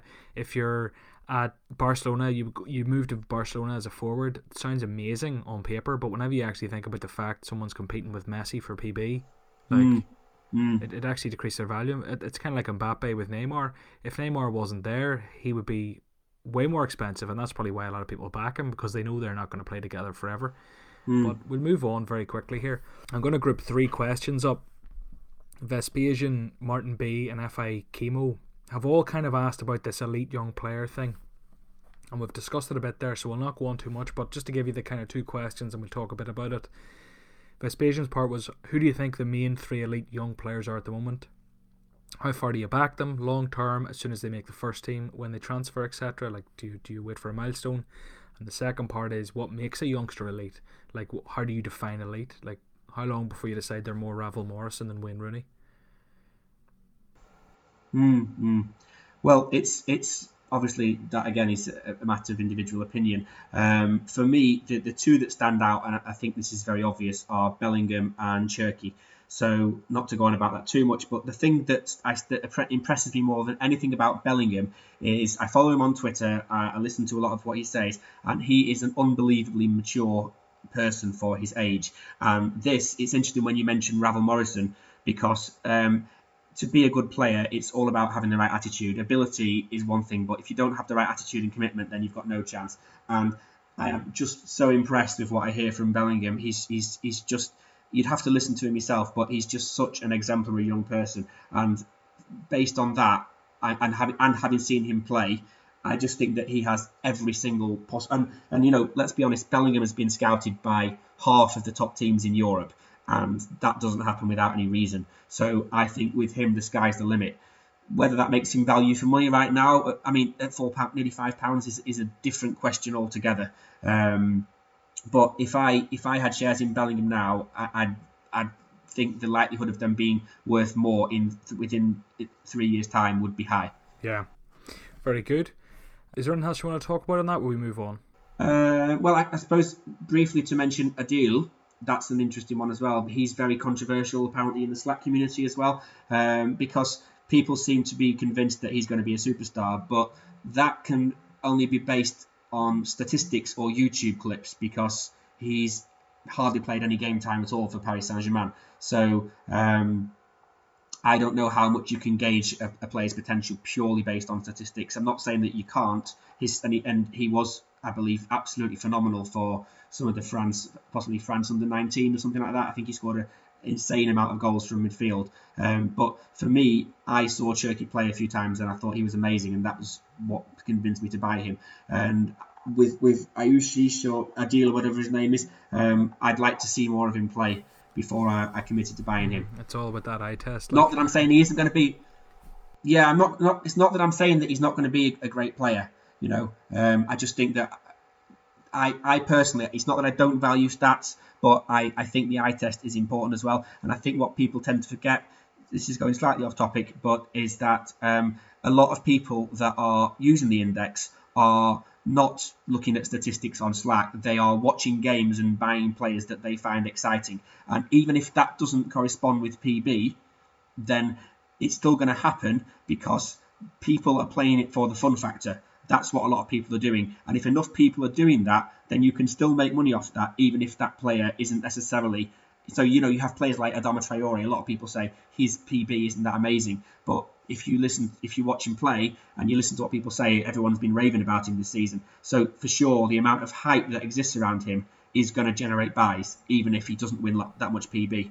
Yeah, it's like it's those dribblers sense? and flair players always have a premium attached because your more casual FI trader who just signs in and doesn't necessarily check stats and sitting in the pub at the weekend and sees St Maximin beating three boys and then sticking it wide, they look at him and geez, the crowd were on their feet. That was amazing. He's going to be the next best thing. So that that uh, the flair aspect, obviously, it has a premium attached. A, a nice question here from Fi Gardner, who I'm waiting for a personalised like lawn cutting thing. Do you know? I'm waiting for him to do something for me maybe one day please. Uh, what matters more to you in Football Index, profit or enjoyment? It's a great question, that. Um, it's actually a really difficult question to answer because um, in all, when I was when I was gambling when I was younger and I was had problem gambling uh, with fruit machines, I always thought I was doing it for the money. And actually, now when I look back, it's very obvious that I wasn't because I was losing money pr- practically every day. So if I was doing it for the money, then I would have had to come to the conclusion that I needed to seek a different uh, gambling addiction or, or, or, find something something more something better to do with my money. So it what you think you're doing something for isn't always what you actually are doing it for. So most people will say with the index that they are doing it for profit, and I'd say that I'm also doing it for profit. But let's also remember there's a link between profit and fun, isn't there? Because if you were losing all the time, would you be enjoying it? Let's be honest, you probably wouldn't. You need to be part of the fun is in picking a player that you think is good and seeing that player rise. So that's that's a, a direct link between the two things, isn't it? It's uh, the fun element of picking a player and watching them play, and the profit element connected to it. So for me, they, they are very much joined together these two points. But I think people that think that fun is not important are possibly deceiving themselves. I think the amount of time and effort that we all put into this uh, is definitely we enjoy it as well to, to do that much, don't you think? Yeah, I think it's I think that kind of enjoyment slash profit's a weird one when it comes to gambling in general. Because I mean, if I'm sitting at home and I'm watching a football match midweek and I'm not going out meeting the lads or whatever, like this Saturday, I can tell you I will probably use a traditional bookie for the first time in a long time and stick an accumulator mm. on the hmm. German games because it's that entertainment value. It's that I'm sitting at home, I have another thrill to the chase, I have another thing to add in. If I was going to the cinema, I'd be paying more than a tenner that the tenner are going to put on as a bet. If I was going to the pub, I'd be drinking five pints and getting a thing of chips or something and spend 30, 40 quid in taxis, etc. So it's that entertainment value. I'm in the house, I'm sitting here on my Todd. This weekend in particular, COVID and all that, football back if I stick a 10 or 15 quid in an accumulator, it's almost just getting bang from a buck. It's like, all right, I'm making a day of this. Do You know, the enjoyment mm. factor. And Football Index is a huge part of that. Like, I, I talked about this, uh, I wrote an article, I think it's FI or Trading Insights. It's where uh, Westy and Vespasian write a lot of their site. And I wrote an article about kind of condensing the portfolio down from whatever 20 players to like four that I said I was going to do Billy Big Balls here. Like, and I just couldn't do it. I got down to like eight or maybe a few less. Can't really remember now. Um, I wrote mm about it anyway. People should check it out. But it was that it got to the stage where it's just like I could be going six days, seven days. If if players were injured, I could have been waiting ten days before anyone was on the PB charts or chasing PB in any sort of way. And it just took the whole enjoyment of FI out of it for me, and I just nah, it's not for me. Even though maybe it could have been more profitable. I think what's important to do um, with Football Index, and this is something that I struggled with at the start, is so two things that I suggest doing as a test. Uh, watch a game where you have no players involved, and you know, no players in that game are in your portfolio, and can you still enjoy that game for the football value without knowing that you, are not going to make any money off that game? Um, I think that's something that I genuinely struggled with at the start. So every time there was a game, I was thinking, right, which player do I want to buy? And I realised that, that that might be an enjoyment strategy, but it's not uh, a sensible one for profit. Um, so I had to accept that that actually um, sometimes I'm going to watch a game. You know, Bournemouth might be playing Crystal Palace on a Thursday night, and I don't want to buy Dominic Solanke. So um, I think that's important. And I think another thing that happened with me was I, I remember the first time I went to the Emirates to watch Arsenal with my friend. Um, I had a lot of shares in Gabriel Martinelli, and uh, Aubameyang had been suspended the week before for for a, quite a bad tackle, and Arsenal were appealing it. And I remember saying to my friend, "Oh, I hope that he doesn't win the appeal because I knew if he won the appeal, then Martinelli wouldn't play." And then I, I thought, well, that's not really the right way to think, is it? If I like watching Arsenal, I want Arsenal to win. I shouldn't be wanting their best player to be unavailable to play so that a player that I hold can start. If that makes sense. Mm. I don't know. I'd definitely be like that. It's kind of like fantasy football. It's like wanting your team to get beaten so that you score points. It's it really tests your loyalties, doesn't it? Well, do you know what? I spoke to a friend of mine um, about betting in football, and um, I said, um, "Would you ever bet against your own team if you went to watch the football?" Um, because that's something else that's relevant to the football index, isn't it? You you quite often will have shares in players. So I have shares in Man United players, and I'm not the biggest Man United fan, as most people will know on Twitter. Um, but recently, I've actually enjoyed. I've I've been semi-supporting them with Bruno Fernandes, and that's been a very weird feeling. And so. If I went to watch my team Blackburn play Man United, I can't imagine any situation where I would ever bet on the first goal scorer to be a Man United player even if that would be the most sensible bet from a financial perspective. I couldn't do that. But my friend, who is Welsh, he says every time he goes to watch Wales play, he always puts a bet on Wales to lose. And his mentality, his thought process his thought process behind that that is that either Wales win or he wins money, and actually that makes sense if you think about it. Yeah, it's an interesting. I've, I've had people. Do, I've heard of people doing that before. Mm. My dad did. I Mm. remember England were playing Ireland in rugby recently, and geez, my dad supports two teams, like Ireland and anyone Right. England's playing. And Ireland were playing England, and he backed England um, in the rugby. I don't know. This was a year or two ago. When I was like, "What you backing England?" He's like, "Yeah, do you know with the enhanced odds and da da da." He's like, "Look, either I win money and it, it, it sort of dampens the blow, or or we beat them." So, yeah, I've heard of that happening before. We'll move on um, because there's a there's a few questions there on kind of the problem gambling side of things that I want to get into in a couple of minutes. But we'll try and answer these, and we'll consciously do this as quick as we can, right? Just to give these boys a shout out. So I don't even want any of the massive reasoning behind it. But tell me this: Luke wants to know, in terms of relative prices, who would have been the highest price ever and when? Is there a player in your head you think would have been? Yeah, he would have been worth a fortune then. What do you mean in the history of football? Like if The the, index history had of football. forever. Who and when? Well, is that not just kind of like saying who's the best player in the wo- world ever? Most or saying Kind of. attacking. Kind of, but I'll put it to you this way. I would almost say Sancho's not a bad bet for this, and I'll tell you why. Because I think in terms of relative prices and football index, highest price ever and when, so far to date, I don't think, and I've said this before in the podcast, in terms of stars aligning, I mean, you can have Messi at his peak, you can have players who are playing out of their skin every week, but for football index pricing, you need to have more than that. You need to have a mm, player with mm. potential, you need to have hype, you need to have a big transfer, you need to be English, and you need to be young. You need to be Jadon Sancho. Uh, that, So the, the. English, yeah, the mean, English I I factors obviously. Sorry, I'm talking over you there. I don't think Rooney at United already in his prime is worth as much as Sancho is now because he doesn't have those other significant milestones to hit. He's already hit them. He's the best Do you not player think Beckham- already. Do you not think Beckham at peak though, with married to this married to Posh Spice? Maybe the uh, media I- side there. I think he'd have been as popular as Pogba for media, and obviously Pogba's media is, is well known, and he's not even English. So I think Beckham potentially Yeah. um, would have Likely been. said, I don't yeah. know. Yeah. Joe Smith has asked, really excited for this one. Can't think of a big question, but here's one, and we'll just pick one each. Tonali or Aouar, Houssem Aouar. You had to pick one. Um, well, the, to, the different kinds of players. Um, I've, that's a difficult question because he, he's asking if, if the players both played in exactly the same position, then um, it would be an easy question to answer. I'll put I- it to you this way: you have you can take 100 of either of them, and you get them for the next 10 years. Who do you take 100 of? Okay, but based on circumstances, I would take again. Is it Aouar? How do you pronounce that? I, I should know as I study French, but it's it's think a hard. that's it. I the reason the, re- the reason I'm saying that though is based on circumstances as well because I think that Tonali is quite likely to stay in Italy, whereas I think uh, Aouar is quite suited to playing in the Premier League, and I think it's quite possible that he might. So obviously that has an impact. I also I like to watch him play. Uh, he's very he's, he's more attack minded player. Uh, I, I for my sins I like to watch Lyon, and uh, so I, I would go with him. But Very I think Tonali's a I think Tonali's a phenomenal player. Just to be clear on that though. Yeah, I'd agree with you. I, my, my my answer was exactly the same as yours. So yeah, agreed.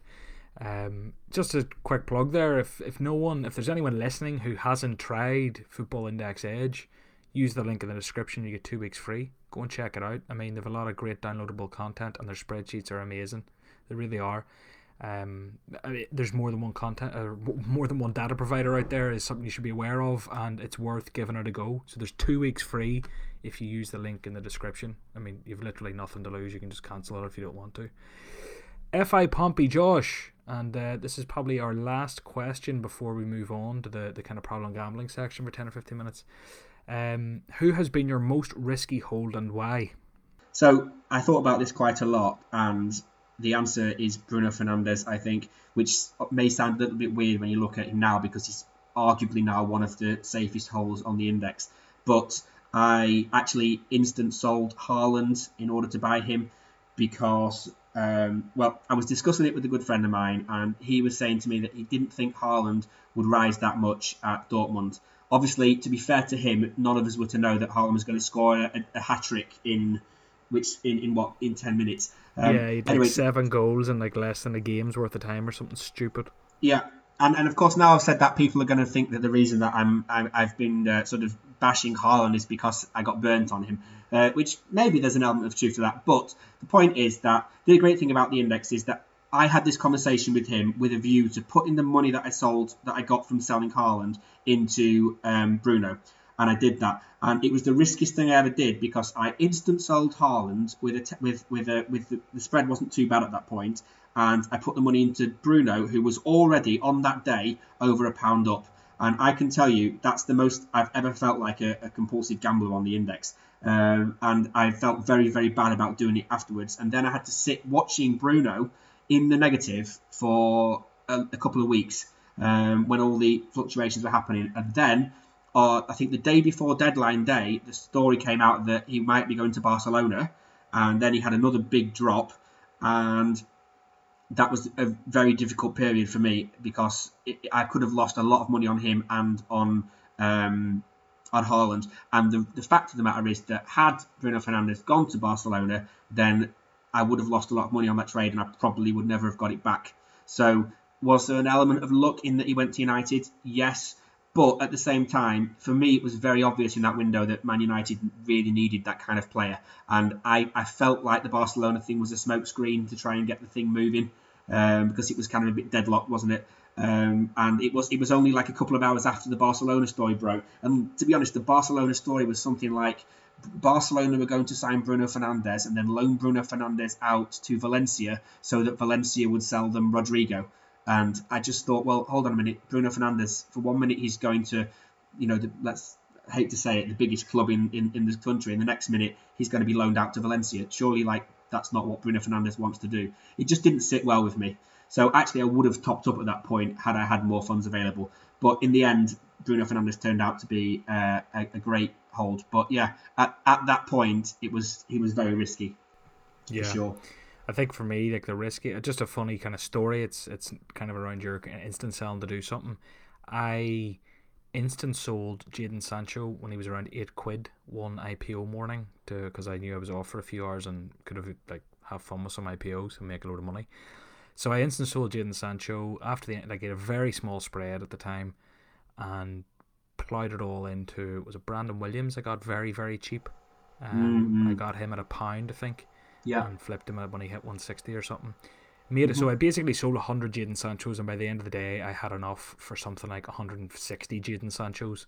So I'd made like hundreds. Um, so it was a good move, but the bad move about it was that I didn't do what I'd planned to do. My plan was instant sell him, make loads of money, and then buy, put all the money back into him. I didn't do that at the time. Um, I only put some back in. So I, I if I, I had held the Jadon Sanchos, I would have made a fiver per Sancho and do you know? I think the interest the interesting thing about it is that the process that you just described, and the same one with me with Haaland, if you were to apply that to normal day life, it's it sounds very reckless, but it can yeah. be very profitable, can't it? And I think yeah. that's something that's quite quite difficult. And I think people that are, that are um, that are more risk averse on the index tend not to do as well. And it's it's it's very hard for me to say that because I'm it's almost like I'm promoting being irresponsible. But in, in actual yeah. fact, so I've done exactly the same thing as you just said when um, Bellingham was going to IPO. Um, it was a Tuesday night, it was a Wednesday morning. On the Tuesday night, I was at the football and I listed half of my portfolio to sell, knowing that they were probably not going to market sell. And I was fully intending on buying Bellingham. So I instant sold three or four of my big holds. And you could see that a lot of people were doing the same thing because you just see it the day before IPOs. You just see players dropping all over, don't you? Um, for, for the money to go into the IPOs. Now, whether that's good for the index, I don't know. But what I can say is that I have done that process two or three times, and on every time I've made a, a very significant chunk of money out of it. Well, like it is incredibly risky, and on the face of it, it sounds absolutely disgusting and horrible. But the reality reality of it is was that I knew what IPOs were. I'd done them before, and I knew what I was getting into. And as a grown man, I made the decision and the risk assessment that I was happy to take that risk on board, and that I was comfortable in the fact that if I sell him for minus commission on the spread, a five percent, six percent hit at the time, um, I am guaranteeing myself, I know in my head that there's a risk involved. I could be late to the IPO, I could scratch my, my arse at the wrong time. But I was happy to take the bet that there's a chance here that I double my money or whatever, and it paid off. But the, the dickhead side of it was that I didn't buy back into Sancho immediately. I wait, let him go another 50p and then decided, yeah, I'm back on. Um, talking about the emotional aspect of it, which I think is something that people underestimate. How did you feel when you, you sold those shares and so you're sat in front of your computer waiting for Brandon Williams to IPO and you know that there is a chance that it could go wrong? How did you? I, how did you? Were you nervous or? Well, this is that when I talked to Denise Shull about this on a podcast about emotions and trading and stuff. I mean, when I look at that, like I, it, it wasn't a like nothing I have in Football Index is going to affect my life if I lose it. Obviously, I do not do not want to lose it of over ten grand in there now. I don't want to lose that. That would be horrible. But it's not going to mean I can't pay my mortgage or that my dog doesn't get his dinner or me and my girlfriend don't go on holiday or have to sell my car. So I mean, it's not like the heart was racing or that I really cared about it. Um, I made the decision that I'm going to make more money if I do this potentially, so I'm going to do it, and I fucking did it, and I did, and it worked out. Thankfully, I'm sure there's a lot of people get bitten. I'd have been absolutely raging if it had been one of those IPOs where you get stung or where the site crashes, but thankfully it was a smooth one when I made that decision. But the emotional cost is something people need to factor into their trades that quite often they don't. You need to think about how is this going to make you feel? Is this going to affect your sleep? Is this going to are you overexposing yourself here to the extent that it's going to affect your I don't know just your quality of life and how you're feeling, your mood, because uh, you you don't want to be affecting that sort of shit. You, you don't want to make a bet, and it's not just the financial aspect; it's the emotional toll it would take on you uh, potentially, and something people need to well, think about. I had I had one of my, my craziest days on the football index. It was the same day I was talking about before when I'd gone to watch Arsenal play um, in the Emirates, and I'd sold um, Haaland the week before, and during that game, he scored a hat trick, his debut hat trick. And I came out of the ground, and Haaland was like well over a pound up. And I was so angry with my friend on that day. Uh, and I was just in, I was, I've never been in such a bad mood. And I was just, it was, I was, it was a genuinely horrible feeling. But I think it was important for me to go through that because it's something you have to accept on the index that you are going to sell players and that are going to rise massively after you've sold them. It's something that it's it's 100% going to happen to you sooner or later. So you have to be okay with it. I know a lot of people that make money on on, on, the index by constantly making 10% on a player and selling that player. And it's a very profitable strategy, and but that means that they're constantly selling players who are continuing to rise. And so they've got to get their head in the right place to do that because a lot of people feel the need to, to rinse every single penny out of a rise that's possible. And the fact of the matter is, if you try to do that, it's going to be difficult to sell at peak because well, you know that. Well, it's yeah, and just to close off on this before we go into kind of talk about the gambling side of things, it's something I think people really need to think about is the worst case scenario. But whenever you make a trade, think, all right, I'm gonna sell him, I'm gonna buy him, or I've 500 quid in the cash balance or 20 quid in the cash balance, whatever it is you, I'm gonna buy him. What is the worst thing that could happen? If I'm selling Haaland, the worst thing that happens is that next week he goes to Man United and scores 14 goals in his debut. Do you know?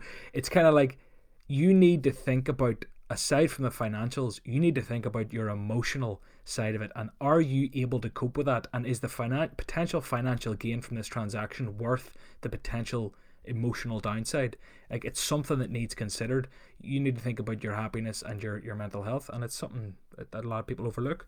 So whenever you're making a trade think about worst case. I mean if you're not you're being irresponsible. You need to be thinking about right okay what are the ups and downs here and if the downs make you cringe inside and make you sad maybe think twice about the trade. And moving moving on from that, I suppose, just into the kind of so for the next I don't know, we'll try we'll try and make this about an hour and a half. So for the next 10, 15 minutes, we're going to talk about this kind of the, the problems you've had with addiction and, and gambling in particular in the past. Um, I'm going to just start off by reading a couple of statements from doubters, maybe to what you were sort of saying about it. You feel FI has helped you, um, and then I'd ask you questions that people have submitted. So Mr. Market FI said, very worrying that this guest thinks that FI has helped with the gambling. Ugh, sorry, I butchered that. Very worrying that this guest thinks that FI has helped with the gambling problem. Very poor message. And Kieran Fraser has said, but it's just a different form of gambling. I think anyone who says they're a problem gambler and Football Index is helping is just sticking a plaster over the hole and thinking the issue is solved. I suppose leading in from that, then FBI Trader has asked, what kind of things do you do to manage your addictions, and what have you found to be the hardest thing to keep control of with regards to FI? Well, first of all, I've had a, a many, many addictions, not just gambling addictions, drug and alcohol, all kinds of problems for a long, long time in the past. And I, I don't take drugs, I don't drink, haven't drank alcohol for several years now.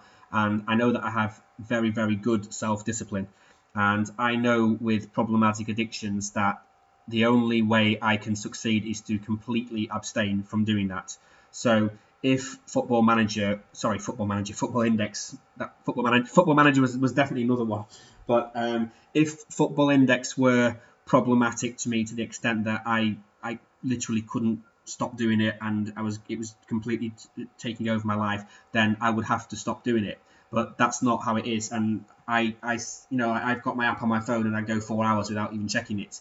Um, that wouldn't be the case if I had a can of beer on the table. It wouldn't be able to sit there for four hours without me doing it. So I know that I have the self discipline to do Football Index sensibly, and I have been doing it sensibly. And it's not about the fact that I happen to be doing well on it. If it, it's it's it's not taking over my life. And when I said it it, it, it had helped me, um, I don't know if those were the exact words that I used, but um, the kind of gambling that I used to do. I think people tend to think I'm talking about bookies and going, going over and bookies. For me, I was addicted to things like uh, fruit machines and roulette. And in my opinion, there is absolutely no comparison because if you take, for example, roulette, you can put the, the thrill about roulette is that you can put a lot of money on red and you can feasibly double that money in a second, or you can lose that money. Now, with the index, you put whatever amount of money you want onto a certain player, and that money will trickle up and down. Sometimes it will go fast, sometimes it will go down fast, but it, it, it goes on for three years. And really, if you want to do well, you have to have an element of patience, which is something that most compulsive gamblers don't have. So for me, it's absolutely, I'm not saying that it's not a form of gambling. We can discuss whether it's investing or gambling, and that really is about semantics because those two words are often interchangeable when you talk about the football index. They FI themselves refer to it as um, gambling, but they refer to us as traders. And I like to, I, I, my opinion is that we are trading. Um, and we are investing. I don't I don't see any way the amount of money that I've got on the football index. There's no possibility for that to just turn into zero. Whereas if I was to put all that money on red in the roulette, then that could feasibly happen. So for me, it's it's totally different. I'm not condoning. I'm not saying that for everybody football index is, is going to be fine. I'm not saying that it if it is problematic for you, if you can't, you know, live your normal life around the football index, or if you are losing stupid amounts of money, or you're putting in more money than you can afford, if you're putting in the money that you need to live, to, to for, for, you know for living expenses into the football index, then it's a problem. Um, but for me, personally, that's that's not the case. Mm. And what what have you found the hardest thing to keep control of with regards to Football Index, as FBI Twitter said? Is there any element of Football Index that you find more sort of troubling or hard for a gambler than or a problem gambler? Like what what aspect would would kind of be like you have to kind of fight that urge? So the in-play thing, for example, uh, I think you've got a lot of people who want to bet on football on a Saturday and they expect they want to try and win money on a Saturday and they will do whatever they can to to make money on a Saturday and most of those people will end up losing because they'll be buying and then instant selling when the player doesn't perform and each time the instant sell obviously they lose money on that. So there are st- I'm not saying in play is something to be avoided I think there's lots of ways to make money off in play but my my personal experience is that there's much more profitable strategies out there than in play um, so I think you have to be okay with the fact that I, I, I often don't make my, my portfolio value is often lower at the end of a Saturday than it is at the start of it, but it, it, by Monday or Tuesday, it's usually back up again. So I think you have to just be okay with the fact that you might have this idea where on a Saturday you're going to sit with your mate, have a couple of beers, and play on the football index. And and if, if it's going to ruin your day, that you might end up down then that's possibly something that you need to look at. But actually, it's happened to me many times, and my portfolio is always recovered within a couple of days. Yeah. Um, Metropolis has asked in on the forum in terms of problem gambling. There's no doubt Football Index is a good alternative, but does he foresee any downsides? For example, FI is live twenty four seven, which is both an advantage and disadvantage. Does he feel FI could become addictive for some? You've kind of touched on that. I just thought I'd give him a shout out. I mean. Well, uh, definitely it can, but at the end of the day, that's down to to self discipline. You know, so when it comes to gambling, there's all kinds of measures. You know, there's been this recently this measure to stop credit cards from being used on gambling sites, and in my opinion on that is it's not that I don't commend the fact that they're trying, but I don't think that it's going to make any difference because when I used to be addicted to gambling, I used to try all kinds of tricks like that. So I would go to the bank and get them to reduce my um, with daily withdrawal limit to to fifty pounds from three hundred pounds. I would give my cards to my friends, but then I would just weasel my way out of it by going in the bank with my passport and withdrawing cash or demanding my card back off that other person. And ultimately, I realised that the only way that I was going to succeed is by finding the self discipline in myself to be able to to control that. Uh, and so, yes, there's definitely that potential with um, with Football Index, the fact that it's there 24 7. But that's something, what, what can they do about that? Should they turn it off every night? They, they can't do that at the end of the day. That, that has to come from you, from the individual. I think, like the thing you said about I think there's it's obviously hard, and it was actually a video idea I thought of, of doing, or like a series on Football Index. I don't know if it's a good idea or if it's a bad message and a bad idea. I genuinely don't know. I'm torn. I was thinking it'd be fun to try a series where I try and lose as much money as I can. I actually actively try and lose as much money I can uh, as I can, and it, that's the thing I think with Football Index. It kind of protects problem gamblers in terms of it can be quite hard to lose money. It can be. I mean, there's. I mean, it, it, I'm making it sound a bit idealistic, but to lose a large percentage of your portfolio could be quite tough. Um, but it doesn't stop people overexposing themselves in terms of de- over depositing, and that's something you touched on. I think that could be a huge problem for for people because I know even in myself, whenever I first got into Football Index, there was this massive feeling within me of missing the boat and of FOMO and of, geez, I need to get money in here now, and you know maybe letting sacrificing some things in my personal life just because I'm thinking like, geez, do you know what? Maybe if I don't take that trip now and I stick 500 quid into Football Index, I'll reap the rewards down the line, which maybe I have. I could argue that I have now, and it did pay off. But at the time, am I prioritizing a gambling platform over over certain aspects of personal life? Probably. And is that a good thing? Probably not. It's a weird one there's a lot of very predictable rises on the, the index. Um, so just in the last 24 hours, the Moussa Dembele Man United thing, he's up like 33p today. I haven't bought into him, but the only reason is because I don't have any spare cash. This is something that I plan to work on myself, having a cash balance. I think that's more difficult than people realise because you have a cash balance, you buy the player, you either hold that player or you sell the player. If you don't sell the player, then you no longer have the cash balance unless you happen to have like infinite supplies of funds, which I don't.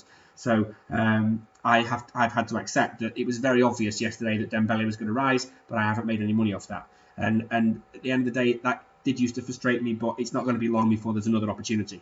And the fact of the matter is, you just can't get on every opportunity. But if you are seeing if you are able to predict the rises, then sooner or later you'll predict one and you will be able to get on it. And so the FOMO thing is, is difficult, but I now see that there's always another opportunity on the football index. And maybe that won't be the case forever, but there is, in my opinion, there's still infinite amounts of growth to go on in the football index. And I, I don't think that we're anywhere near to like the market being fully saturated. Swiss Mark FI he's actually next week's guest has asked what made you switch from traditional gambling to Football Index? How does Football Index give you that high or adrenaline rush that traditional gambling did? Or do you not need that high anymore and have mentally switched from gambling to trading? So I didn't switch directly at all. I've, I've had a massive period of abstinence in between. But as I said before, I, I now know when I look back I used to play fruit machines and I wanted to get the jackpot. And it, if the jackpot was £50 and it cost me £70 to get it, I didn't care because I got the jackpot. In actual fact, what I'd done is I'd lost £20, but I'd got the jackpot. So that makes me realise that it was more about the, the, the, the, thrill of doing it. Um, with the football index, I think if I was losing all the time, then it, I would see it as a bad product and I wouldn't bother doing it. You know, so there is some there's definitely a thrill. Like when when Cherki rose a pound in a day, and I had 600 shares in him, I, I made a, a, massive amount of money in, in in like half an hour. And I'm not going to lie that that's not um, something that I enjoyed, but it's not something. But I, I also accept that it won't happen all the time. Yeah, that's the thing. I think I, I really do get the kind of thrill that I would have got from sort of traditional bookies from PB. I mean, for me, the kind of watching the game. It's kind of like watching for a first goal score, or like watching your player hoping he gets the assist or gets a key pass or gets anything. Even just watching him on the ball, one twos, one twos, great. Just keep keep adding those PB points on. Um, it, it does do a lot for me there. I think what's important with PB is that with a big problem with with um, compulsive gambling is people chase their losses. So say you playing, I know I always use the roulette, but it's the best example. Say you put a bet on ten pound bet on the roulette and you lose, then uh, you'd put twenty pound to try and cover that loss. And if you lost again, you'd put forty pound on, and that's fine as long as you, you eventually win. But sooner or later, you get a running a, a streak of loses and of losses, and uh, you, you can't, and you, you're really in the shit. Um, but with the PB thing, it's great watching it happen. I remember the first time I had a big win on PB. It was Bruno Fernandes actually, uh, and um, it was I think was, he played Watford during the day, uh, and in the evening, PSG were playing against um, Bordeaux, and Marquinhos went ahead of Bruno Fernandes, and I had to nip to the shop to get some stuff, and I was really angry. But then I was thinking to myself, well, he's still going to get uh, win top midfielder. He's just not going to win star player. And I didn't even understand PB that well at that point. I came back and Bordeaux had scored another goal, which meant that Marquinhos dropped points because he was a defender. And uh, and Bruno then went on to win star player. So that was a huge rush for me because I actually thought once Marquinhos was ahead of him that that was the end of it. But of course it's not, is it? Because you can lose points, can't you, with PB? So that's that's one important thing. The other thing is what you have to accept is that if it gets to the end of the day and you haven't won PB, a compulsive gambler would want to chase that loss. But you can't really do that with PB, can you? You can't at the end of the goal day if you haven't won it, you have to accept it. You can't just play another goal day during the night. So that chasing your loss element isn't isn't there as much. And also, I saw it happen with uh, had Virgil van Dijk, and uh, he I thought he'd won PB for the day. I went for a jog and I came back, and some goalkeeper called Rajkovic, Predrag Rajkovic, uh, had yeah. won PB, and I thought it was a joke because I, I I didn't even know that goalkeepers were capable of winning PB, let alone star player. But as as frustrating as that was, I think it was actually good for the product, wasn't it? Because goalkeepers are, are, chronically undervalued, and it just goes to show that really anything can happen. And so, even though I lost money on that day, uh, well, I didn't lose money, I just didn't make money. I I still thought it was a good thing that the goalkeeper had won PB. I still saw it as a benefit for the platform. Yeah, I know that that's an important way to look at it. The last question, I suppose, and we'll wrap this up. And I think we've already touched on a lot of it, but it's just to give them the shout. F index plus PL plus Anatic, which kind of means he's a football index FPL fanatic. I know the guy, yeah. do you worry you've replaced, we've kind of talked about this, but do you worry you've replaced one gambling product with another? The only difference now is you're winning, so it's not a problem. What happens if profits dry up and you start losing? I'm not trying to piss on your chips, I just know how dangerous addiction can be. Well, you'd have, in order to be 100% sure of that, I'd have to be actually losing and be able to tell you how that feels. But um, so it's it's a difficult question to answer because my honest opinion, which may sound irresponsible, is that um, it's very difficult to lose on FI at the moment if you if you're reasonably savvy about football and you do your research first. And so I think the the product is going to continue to grow, and most people are going to do well off it. Um, if I were losing, I don't think I'd want to do it to be honest. Um, whereas when I was gambling, I was always chasing my losses. I was going back the next day, and uh, it never occurred to me that I was addicted and that I, I, I was never going to be able to to reclaim those losses. So I, I, for me they're completely different. And also I haven't just switched from haven't just decided to stop playing roulette one day and start um, doing the football index the next day. I had a long, long period of abstinence from gambling, and I I, st- I started football index very slowly and always with the awareness that I am a compulsive person and that I need to be careful with this. And so far, I haven't had any problems. I haven't ever had a situation where I've put money that I need to eat into the football index, for example. Mm. Uh, forgive me, this is just to wrap it up again, as I said, but it's just something that's in my head, and I apologize if this is a bit too personal. Just tell me to fuck off. In terms, you, you'd mentioned kind of therapy and stuff, and you'd mentioned things like this. Have you ever been to like a Gamblers Anonymous type setup? Yep. I well, I a long, long time ago now. I went to Gamblers Anonymous, and I it was when I was still addicted to fruit machines, and I didn't. I was nowhere near ready to quit gambling. To be honest, at that point, my dad had kind of forced me to go, and going to a gam- any kind of gamblers anonymous group when you're nowhere near ready to quit. I'm not saying you shouldn't do it, but uh, it's unlikely to, to, to work for you. You have to actually want to quit. But when I went to this group, uh, some of the people that I met in there, I realised that. So I, I met um, a Muslim man who had um, a very religious Muslim man who had emptied out his daughter's life savings and put them all into fruit machines. So you can imagine for him, religiously gambling is is as as, he, as part of his religion, he's not allowed to gamble, and he's basically stolen money off his own child. And this guy was completely, utterly heartbroken. And I realised that he was sick, not bad, if that makes sense.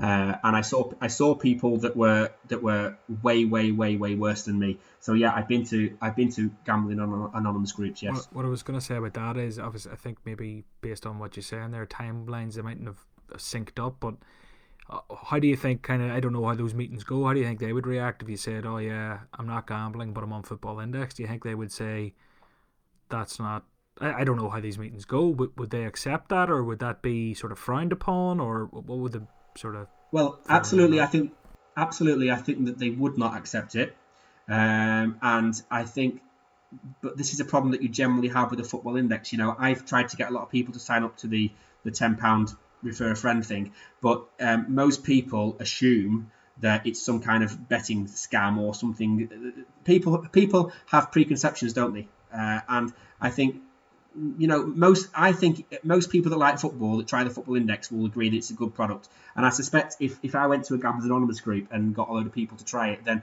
some of them would agree that it was a good product. But I would never do that because it's they're coming from a position of knowing nothing about it, and it's, it's a difficult question because it is it is gambling at the end of the day, and I I, I wouldn't ever want to encourage if I saw someone that had a gambling problem, but I'm not saying that I'm cured from my gambling problem, but yeah. I before I started going to the football index, I hadn't gambled for, for about five years. So it's not like I I just immediately said, "Oh, I'm addicted to gambling on fruit machines. I'm going to try the football index." That's that never happened. Yeah, and it, I suppose it's everyone's unique and everyone's situation is different, and it works for you. Doesn't mean it worked for everyone else. I just I was just interested to know if it would kind of, I don't know, if it would be something they would ever entertain or most people with addictions that go for treatment are treated with another addictive substance. So, uh, not to go off the topic too much, but heroin addicts are treated with methadone, which is just as addictive as heroin. It's just more socially acceptable. So they, they still they, they they are still an addict. They're just addicted to something different. Whether that's a good treatment or not, that's a separate thing altogether. So I'm not saying that if you're addicted to um, betting on the horses and you come onto the football index that it's a good thing for you. But I I personally think that this is a much safer gambling product than than a lot of the other ones that are out there. Well, look, uh, Rover, I really do appreciate your, your openness and your transparency But that. It's an interesting kind of insight into that world, and I really do appreciate it. And I think it's very important that people talk about mental health and sort of addictions in general. So thank you for that. But I think it's time to wrap it up. Is there is there anything else you'd like to talk about just before we do that quickly, or would you, uh, or where would you like to be found? Where would I like to be found? Well, everyone pretty much knows that I'm on Twitter. Um, so yeah, that's that's the only place that you're going to find me right now. But you'll find me there a lot. So that's if you haven't blocked. If that's if you haven't blocked me, which a fair few people have, and uh, that's a shame. But hey. well, sure, maybe you'll subject. get a few unblock you after hearing you here, but they might just mute you. Who knows? I, um, I hope I hope so because Twitter you can come across people can come across. I I'm I'm very my sense my comedy is quite dry, and uh, I sometimes come across as me as being offensive when I, I, definitely don't mean to be offensive at all. I'm I'm I'm I'm actually a, a, a, good guy. I just sometimes like to have a laugh and things like that. And I think yeah. with Twitter it can, and I think it's a shame because when people block you, then there's no way to go back from that. You can't message the guy and say, "Look, sorry if you misunderstood that," because you can't contact them anymore and it's it, it, it, actually did frustrate me a bit at the start but now i realize that at the end of the day everyone has the right to, to, to, to use twitter how they want so you have to respect that. Absolutely. Well look rover it's genuinely been a pleasure and i'm sure we'll talk again mm-hmm. but um, thank you for your time. Absolutely. No problem. I've really enjoyed it. Cheers